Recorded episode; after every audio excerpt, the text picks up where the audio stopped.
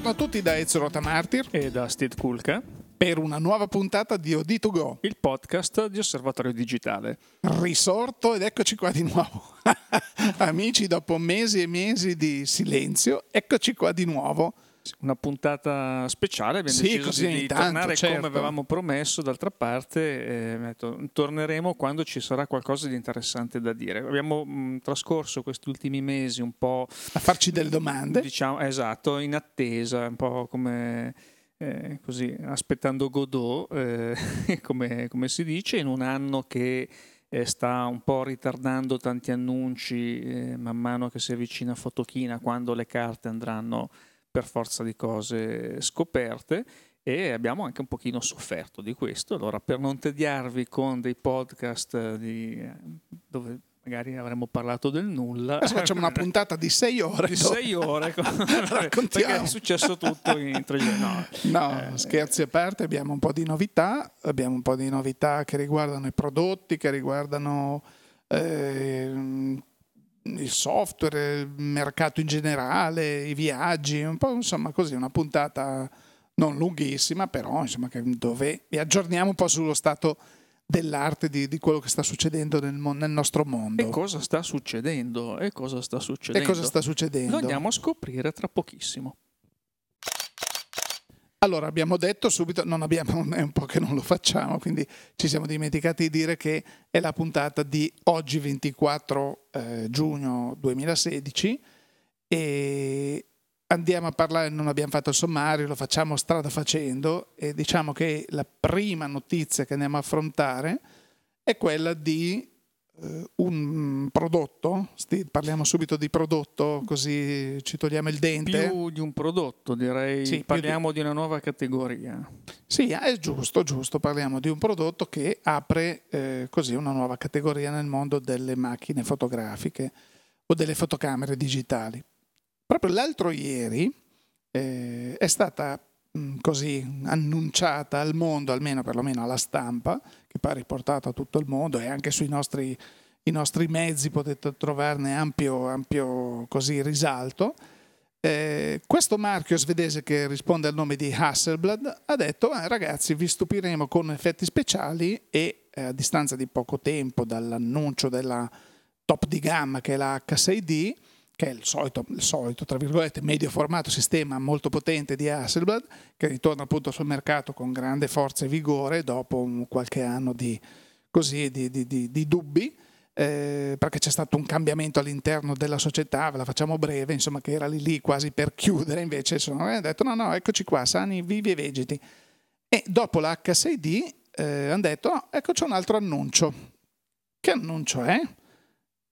È l'annuncio che era nell'aria da, un po' di tempo eh, della prima mirrorless medio formato, quindi una nuovo, nuova categoria. Nuova categoria che eh, era stata promessa perché già alla presentazione dell'H6D eh, Hasselblad aveva mh, ribadito eh, ancora una volta l'intenzione quella, di, con queste nuove strategie che sono state definite dall'anno scorso praticamente. Sì, dall'insediamento del nuovo diciamo, consiglio di amministrazione, soci, roba del genere. È, è stato deciso di eh, cercare di allargare il più possibile eh, il parco di potenziali utenti Hasselblad, eh, non tanto eh, con eh, macchine come avevamo visto negli anni passati eh, macchine Sony rebrandizzate delle puttanate, dai, per... cioè, giusto per così eh, per, no, come noi chiamavamo gli termine, oligarchi il termine tecnico sì, degli, degli, oligarchi russi che dicevano esatto. oh, questa macchina a 10.000 euro che in realtà era una macchina di tre anni fa ribrandizzata la eh. trovavi nuova a 800 euro però questa qua marcata Hasselblad costava 7.000, una roba che faceva ridere che ha portato veramente quasi alla disfatta totale dell'azienda. Sì, Questo un... nuovo corso, hanno detto, anche, anche, l'altro ieri infatti in conferenza stampa hanno detto eh, rebranding, luxury, no more, quindi altra strada, stanno esatto. dando un segnale, ritorniamo a fare l'Hasselblad che abbiamo fatto per gli ultimi 75 anni, perché proprio l'altro giorno, quando è stata la presentazione, dicevano allora il buon Victor Hasselblad ha lanciato nel 1941 l'azienda e quest'anno compie appunto 75 anni. E quindi ecco con questo prodotto. Sì, con un prodotto che non si limita a diffondere il marchio come appunto si voleva fare negli anni passati con queste scelte un po' bizzarre, bensì proprio diffondere eh, l'idea del medio formato. Eh, con una macchina molto più agile eh, da un punto di vista fisico e ergonomico rispetto alla medio formato classica e, e effettivamente con anche caratteristiche mh, tecniche che insomma eh, quando diciamo eh, qui si crea una nuova categoria di fotocamere eh, non esageriamo perché alla fine l'incrocio, l'ibrido tra due categorie ben definite e ben affermate ormai, perché anche il mirrorless è una categoria che eh, ha, ha, dimostrato, eh, direi, abbondantemente le, le potenzialità, e qui si crea qualche cosa di nuovo. E qui sarà eh, abbastanza interessante vedere come il mercato recepirà un prodotto, eh, ripeto, nuovo, quando eh, il problema di tutti questi che aprono le nuove categorie è quello che almeno inizialmente vengono eh, valutati eh, rispetto alle categorie esistenti, che non sono mai perfettamente coincidenti con quello che il nuovo prodotto vuole esprimere. L'avevamo visto per esempio quando sono arrivate sul mercato le prime mirrorless, venivano confrontate su tutti i ricordi, o con le compatte o, o con, con, le reflex. reflex. Mm, questa non è una medio formato, non è una mirrorless, è un, qualcosa eh, che va anche un attimino scoperto. Eh, diciamo che questo prodotto sposta un po' più in là ancora l'asticella delle, eh, della qualità, de, della portabilità, di un sacco di cose, perché l'altro giorno, tra l'altro, facevano un confronto di dimensioni dove dicevano allora c'è la compatta che è più o meno grande come questa, ma ha un sensore decisamente più piccolo Ah, c'è una DSLR, quindi le reflex digitali, anche le full frame, che sono più grandi di questa, ma hanno il sensore più piccolo. Eh, ci sono le mirrorless, che sono tipo APS-C, che sono grandi come questa, ma hanno il sensore decisamente più piccolo. Quindi mh, qui mh, si propone, eh, poi spiegheremo, non è esattamente per tutte le tasche, ovviamente come prodotto, però è una macchina che si propone con la sua compattezza e la, il suo parco ottiche dedicato che avrà eh, la possibilità di girare Steed per strada, paradossalmente anche di fare della street photography con una macchina che bah, si nota e non si nota perché è veramente molto contenuta come dimensioni, però con dentro c'è un sensore medio formato da 50 milioni di pixel che ti garantisce una qualità d'immagine è che solo le medio formato, noi queste amici lo ripetiamo da sempre, che non è solo una questione di, di, denaro e di prezzo, devi ovviamente giustificare quel tipo di lavoro per comprarti quel tipo di macchine, però il risultato è indubbiamente eccellente. Non dimentichiamo che una medio formato ha un sensore che è grande il doppio di una full frame, per cui stiamo parlando di qualcosa davvero di, di, di grande. Sì, allora tecnicamente è proprio un riepilogo molto veloce. Eh, anche perché poi tanto trovano tutto addirittura sul comparatore, sul, comparatore di fotoguida, eh. su tutte le nostre testate, ecco. però 50 eh, megapixel eh, CMOS con una sensibilità massima di 25.600 ISO e 14 eh, stop di gamma dinamica con 16 bit di profondità colore, quindi eh, senz'altro mh, non è, è, insomma, è, il, è, il, bello del medio formato, si stacca completamente da tutto il resto perché ti dà eh, la possibilità di estrarre eh, informazioni che su altri sensori purtroppo eh, si perdono. Quindi poi è chiaro che, mh, per esempio, quando si diceva eh, come andrà eh, giudicata e confrontata questa macchina fotografica, io eh, vedevo durante la presentazione che è stata tenuta a Göteborg, è stata poi eh, trasmessa in diretta streaming su YouTube e eh, su YouTube poi scorrono di fianco i commenti del pubblico in tempo reale. E vedevo effettivamente come eh, insomma, il 90% dei, dei commenti fossero divisi in due campi, chi guardava questa macchina con l'occhio della mirrorless, chi la guardava invece con l'occhio del medio formato. E, effettivamente un po' preoccupante da un punto di vista, se io fossi il signor marketing di Hasselblad un pochino mi preoccuperei perché si rischia di eh, non comprendere la macchina fotografica. Faccio un esempio, eh, questa fotocamera ha una cadenza di raffica di, se non ricordo male, 2,3 eh, scatti al secondo. Che per una media formato è meraviglioso. Per eh? una cioè, media formato, eh. tanto di cappello. Chiaramente eh, credo che se parliamo di mirrorless eh, tradizionali, tu forse quella più scrausa, sì, ne avrà 6, 4, 5 sì, va bene. scatti al secondo, credo non, non si neghino a nessuno. Sì, Quindi, però stiamo parlando di macchine che hanno un sensore che è grande un quarto di questo. Tanto per cominciare. Sono macchine totalmente diverse. totalmente diverse, totalmente per diverse. cui però vanno, vedi, il discorso che poi, mh, allora io so che i nostri ascoltatori sono eh, persone che sanno poi valutare il prodotto nel contesto corretto, però ripeto, io quello che ho visto, eh, i nostri ascoltatori non sono senz'altro la massa del mercato, la massa del mercato l'abbiamo vista in azione, devo dire con dei commenti abbastanza preoccupanti. Io ti faccio un esempio eh, di un'altra azienda che è uscita eh, l'anno scorso, eh, con una macchina anch'essa abbastanza particolare. Parlo di Pentax, che è la 645Z, che è eh, la cosiddetta reflex medio formato. Certo. Anche qui c'era lo stesso rischio. C'è stato lo stesso rischio. Cosa ha fatto Pentax? E qui eh, diciamo che si vede giustificato eh, lo stipendio del direttore marketing dell'azienda.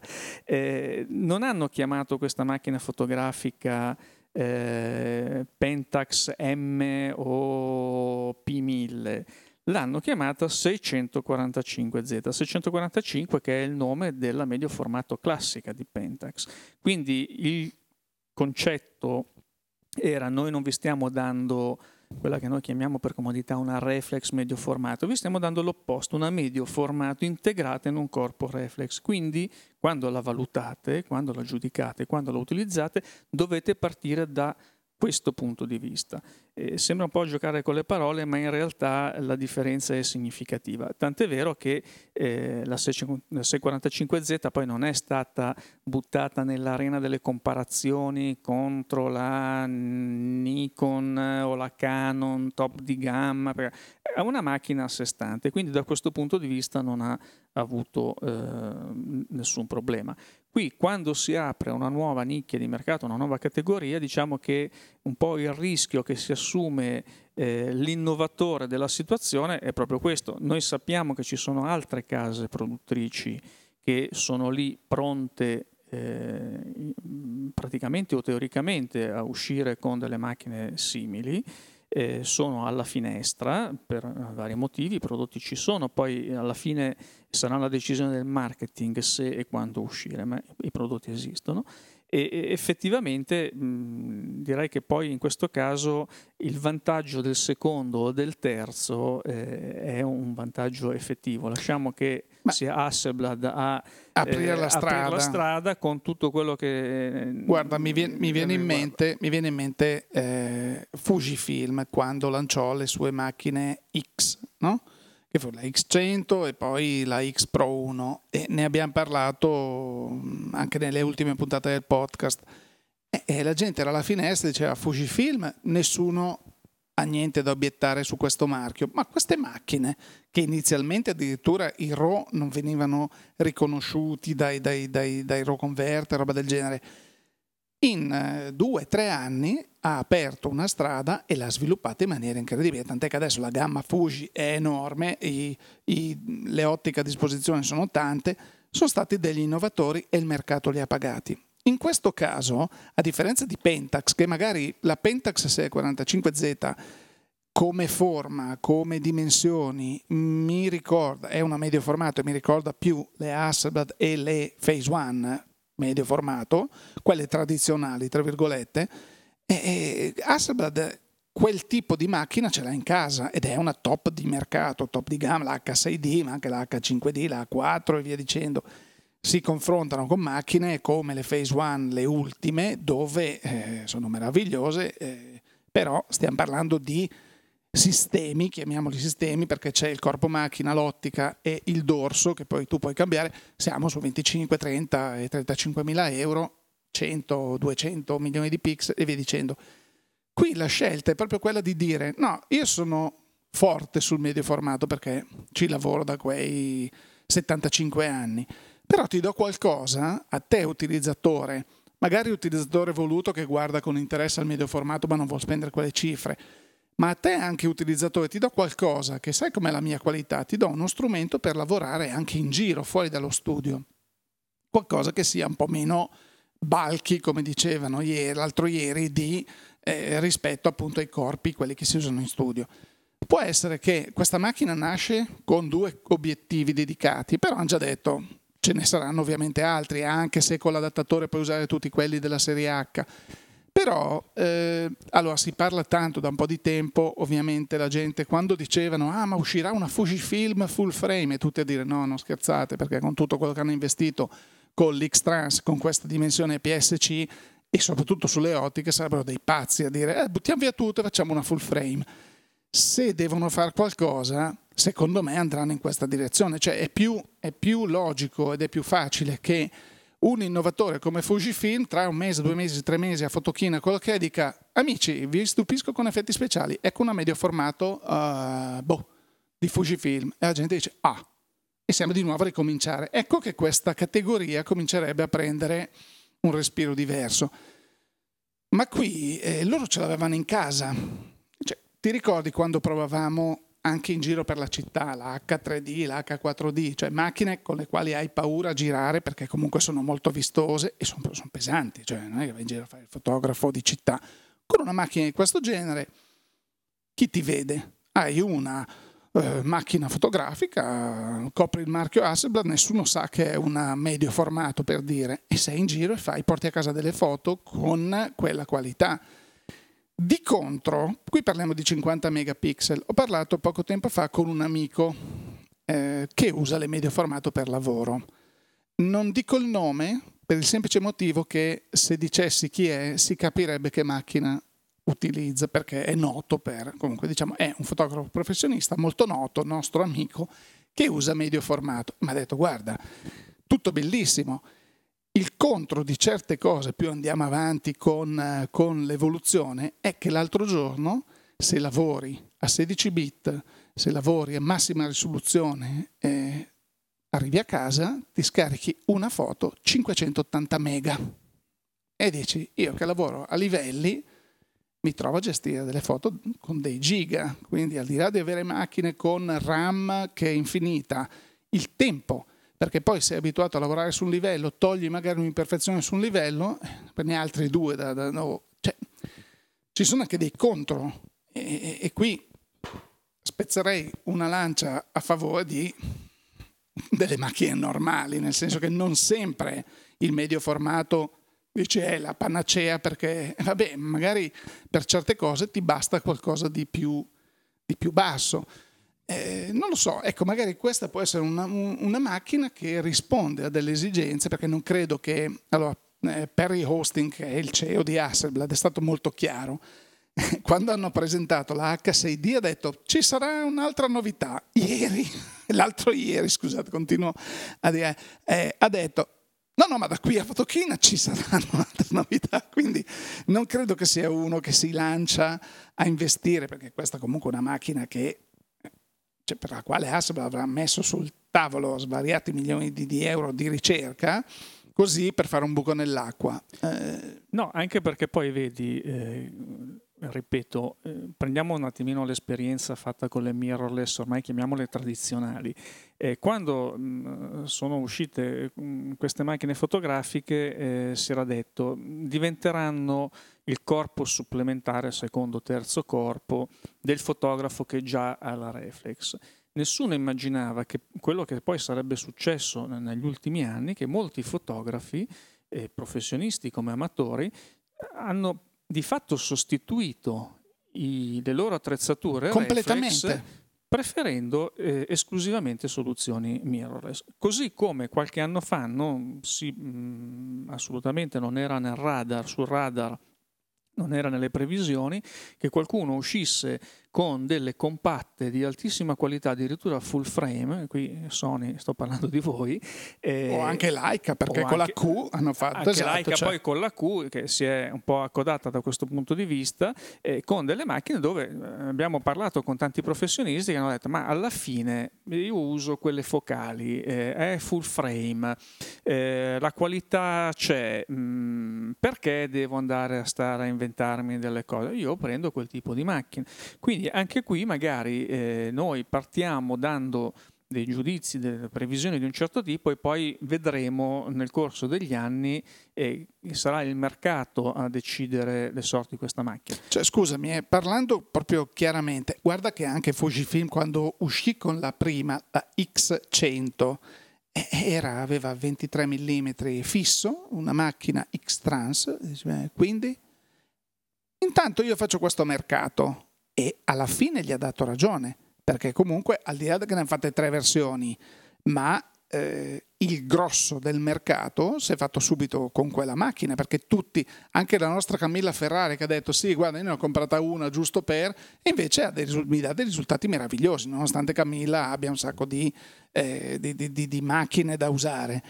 Eh, in questo caso, vuoi che la, quelli che hanno speso... Eh, 4, 3.500, 4.000 euro per comprarsi una Sony, diamo i nomi alle cose, RX1 Mark II eh, full frame con il 35 mm, eh, la Leica Q 4.200 euro al prezzo attuale con il 28 mm full frame, macchine integrate, non puoi cambiare l'ottica, cioè punto, te la prendi così e te ne vai in giro. Sì, qui parliamo, è quasi il doppio, però è, è, full, è, è, è medio formato. vuoi mai che la gente dica, ma cioè, esistono quei mercati lì? Qui parliamo di appunto 7.900 euro annunciati, eh, IVA esclusa, che i vati sono 9.000 e qualche cosa, però stiamo parlando di una nicchia di macchine che non sono i 23, 25, 35 mila euro del medio formato Hasselblad tradizionale. Ma poi sai, al di là del costo, eh, io adesso faccio un po' il discorso del professionista, eh, che si trova finalmente con uno strumento medio formato che quindi ti dà un certo tipo di qualità e lo puoi applicare a situazioni dove fino a ieri il medio formato non poteva entrare. Quindi eh, il discorso poi mh, costa tanto, costa poco. Eh, Ma sai, un professionista fa un, fa un, leasing operativo esatto. di una macchina del genere, anziché spenderne 700-500 euro al mese per il sistema, questa qua gli viene a costare 200 euro al mese, non se ne accorge neanche il professionista. Eh, eh paradossalmente, il professionista che riesce a trovare una nicchia di mercato per le sue fotografie, grazie a una, questa macchina che prima non esisteva, non esisteva né la macchina né la nicchia, eh, può costare 7.900 o 79.000 euro se mm, gli permette di guadagnare Bravissimo. dove prima non poteva, eh, non, non, c'è È neanche uno strumento di lavoro, assolutamente. I... Chiaro che se tu la prendi per fare eh, le, le foto ai bambini, vabbè, ai gattini cioè, o come sì. vediamo eh, tanti che, tanti, insomma, c'è comunque anche quella è una fascia di mercato eh, appetita dalle aziende perché eh, è una fascia di mercato che tende a comprare tutto quello che esce o quasi e che poi alla fine mh, mm, sì, le foto che vengono scattate sono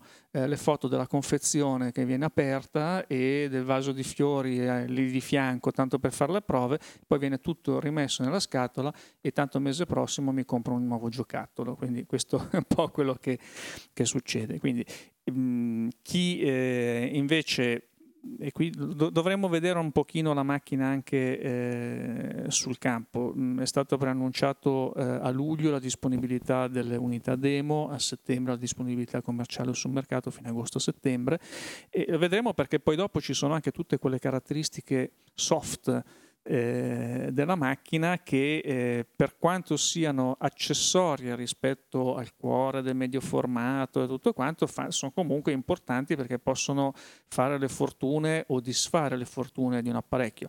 Parliamo importantissimo eh, la velocità, la precisione della messa a fuoco, ma parliamo anche della reattività del, del, mirino elettronico, parliamo anche dell'ergonomia dell'interfaccia utente. Questa è una macchina che nasce con pochissimi pulsanti Eh, ah, che meraviglia! È tutto touch, tutto touch certo. come ehm, con questo pannello LCD TFT, se non sbaglio, 3 pollici posteriore, eh, touch non eh, inclinabile, eh, con l'interfaccia che si ispira a quella che abbiamo visto anche sull'H6D, la quale è un'interfaccia senz'altro valida, però io la vorrei vedere un pochino sul campo perché quel tipo di interfaccia eh, normalmente viene utilizzata eh, appunto medio formato tradizionale, quindi nella maggior parte dei casi su cavalletto, in un tipo di fotografia che tende a essere molto ragionata, molto lenta nell'esecuzione, nella preparazione e quindi c'è anche tempo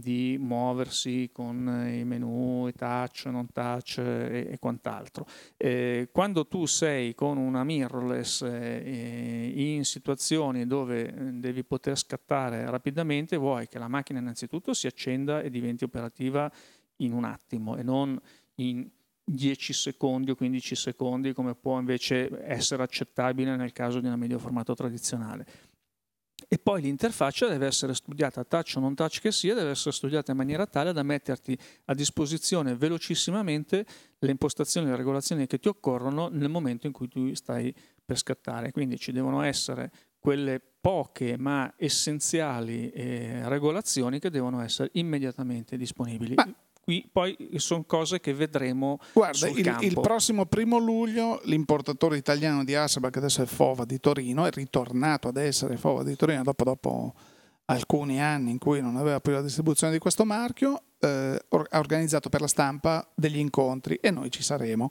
Quindi poi andiamo lì, la tocchiamo con mano poi tu distrai tutti, io ne metto una in tasca e scappiamo magari, e non credo che ce ne saranno pochissimi. Adesso ci, che sono ci beccherebbero subito. e, ehm, e, quindi poi vi, vi, vi, vi faremo sapere. Eh, detto questo, direi che abbiamo toccato ampiamente il tasto delle, delle delle sì. novità e delle mirrorless e delle macchine Speriamo di aver dato un, po' una risposta. Eh, tante persone che in questi due giorni ci hanno chiesto ma cosa ne pensate di questa macchina? Perché effettivamente un po' spariglia le carte ed è una macchina un po' tutta da interpretare. Quindi eh, al momento per quello che abbiamo visto, per quello che sappiamo, eh, insomma, mm, quello che... Ma io che ti dico, sulla carta se detto. Fova vuole mandarmene una, l'indirizzo ce l'ha, me ne vuole mandare una, omaggiarne di, di una delle prime che arrivano, io la prendo molto volentieri, ci vado anche in vacanza, poi vi faccio sapere.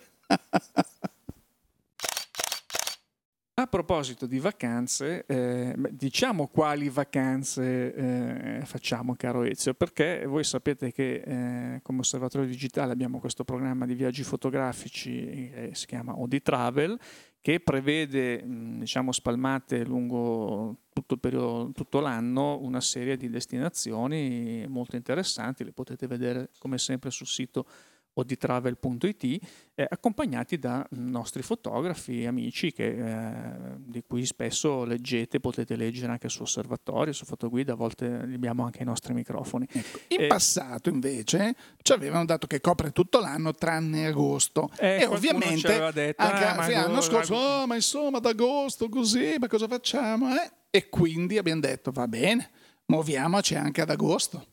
Allora, per agosto di quest'anno, come partenza unica, quindi un viaggio poi non ripetuto nel resto dell'anno, con partenza 13 agosto da Malpensa, eh, andremo al Parco Kruger in Sudafrica, che è una delle riserve più, più, belle, inserita tra l'altro in una delle più importanti biosfere del mondo, che vanno oltre il, il parco stesso eh, in compagnia di un fotografo eh, bravissimo e, eh, e, molto esperto di quei luoghi perché lui è un innamorato, è un malato di mal d'Africa, quindi e di Kruger in particolare, sì. ma non solo, eh, che è Luigi Esposito, eh, che vi accompagnerà e ci, ci si muoverà con eh, questi fuoristrada in giro per il parco in maniera del tutto indipendente, quindi il nostro gruppetto eh, proprio in un vero e proprio safari, l'emozione, non so, chi non ha mai fatto un safari magari dice oh, ma che, che noia andare a vedere gli animali, invece devo dire che quando poi sei eh, lì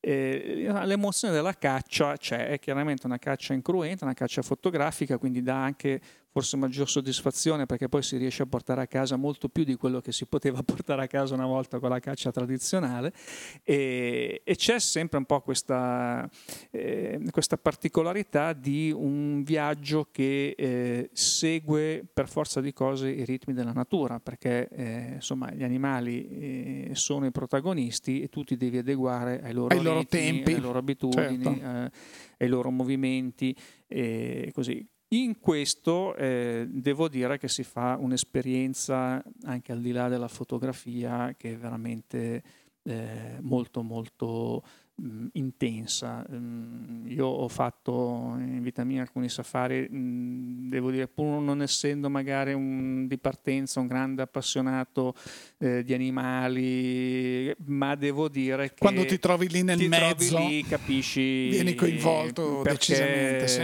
C'è chi va a fare safari due volte all'anno da, ah, sì, da sì, anni, sì. anche, in, anche, anche più sì, potente. Zone, sì. È veramente molto molto bello. E da un punto di vista fotografico direi che le occasioni sono tantissime sia per la fotografia eh, di animali che per la fotografia eh, paesaggistica, perché poi eh, pensiamo anche alla, alla fotografia notturna, mh, mm, cioè, mm, chi più ne ha più ne metta, veramente sono degli scenari di una bellezza eh, incomparabile, mm, come sempre un gruppo eh, molto ristretto perché sono massimo 10 persone Tutte le informazioni le trovate sul sito oditravel.it nel menu destinazioni, andate a cercare Parco Kruger Sudafrica e avrete tutto quello che Qualcosa di meraviglioso. Io sono stato in quel posto mh, mm, non proprio di recente, nel 74, ma questo già ve la dice lunga sulla mia età. Comunque andai con i miei genitori e per motivi di lavoro in Sudafrica, allora non era il Sudafrica di oggi,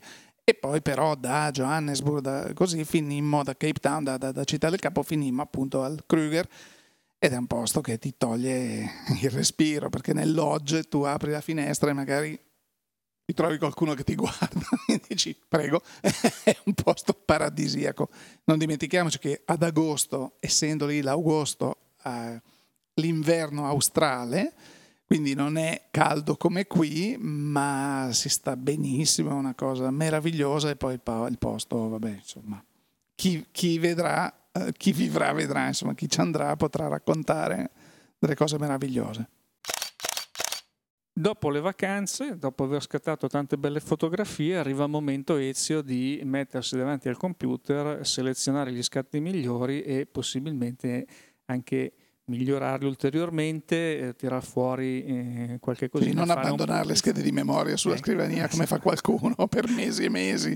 E eh, quello che si chiama sviluppo digitale. Nel campo dello sviluppo digitale eh, voi sapete che noi siamo dei eh, cultori, entusiasti, convinti, aficionados, aficionados per, supporter, convinti della qualità del prodotto, non, non, non ci danno. Non siamo gli unici, non, siamo gli unici, non siamo gli unici. Eh, parliamo di Capture One Pro. Eh, Capture One Pro, eh, prodotto di Phase One, che eh, è arrivato ieri alla versione 9.2, quindi una versione che eh, come sempre una point release eh, risolve alcuni bug che ovviamente nel software eh, esistono sempre, eh, ahimè, ma ehm, aggiunge anche delle aggiunge funzionalità. Anche qualche funzione, aggiunge anche qualche funzione, eh, diciamo nulla di mm, clamoroso, eh, ma sono mm, quelle piccole funzioni che per chi lavora tanto con eh, il programma effettivamente fanno la differenza. No, so- che tendono soprattutto a velocizzare il flusso di lavoro perché eh, appunto, essendo un'applicazione studiata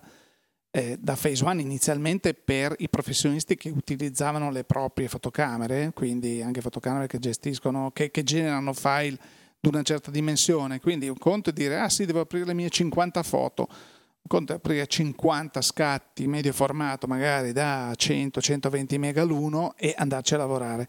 E nel, nell'arco del tempo è sempre migliorato questo, questo RAW Converter, che poi ormai è un editor a, a tutto tondo delle immagini, perché si entra con l'immagine RAW e si esce in qualsiasi modo, eh, dopo aver fatto di tutto di più. Ehm, tra l'altro in questa release vengono aggiunte, come succede di, a mano a mano che escono le, le, le, delle fotocamere, vengono aggiunte e supportate. E non stiamo parlando solo appunto di Phase One Hasselblad, così, no, parliamo anche delle compatte nuove compatte Canon, piuttosto che c'è la Pentax K1, della quale abbiamo parlato anche recentemente su Fotoguida, che è una bella macchina, bellissima macchina, quindi ecco che eh, le, le, nuove aggiunte servono, le nuove funzioni sono quasi tutte volte a velocizzare eh, già la scelta delle immagini, il percorso che fanno, che può sembrare una cosa semplice, ma quando ne hai tante, soprattutto grosse oppure complesse, eh,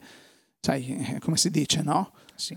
un minuto moltiplicato per un milione di minuti fa degli anni. Sì, per esempio, io ricordo che eh, nella versione precedente eh, era, o addirittura nella 9.0, anzi, era stata introdotta la funzionalità di selezione eh, per colore con la possibilità di creare e poi una maschera sulla base di mm, quel di colore. Quel colore sì. Nella versione 9.2 questo viene fatto automaticamente su una quantità di fotografie selezionate, quindi si prende la selezione, si va su una fotografia della selezione, si clicca sul colore desidera, eh, su cui si desidera produrre la maschera, si regola poi la, il range, le sfumature, certo, tutto certo. quanto, dopodiché viene creata la, la, maschera di selezione su tutte le fotografie. In maniera intelligente va Dopodiché a toccare, voi pensate certo. dovete fare una, una modifica sull'incarnato di 250 fotografie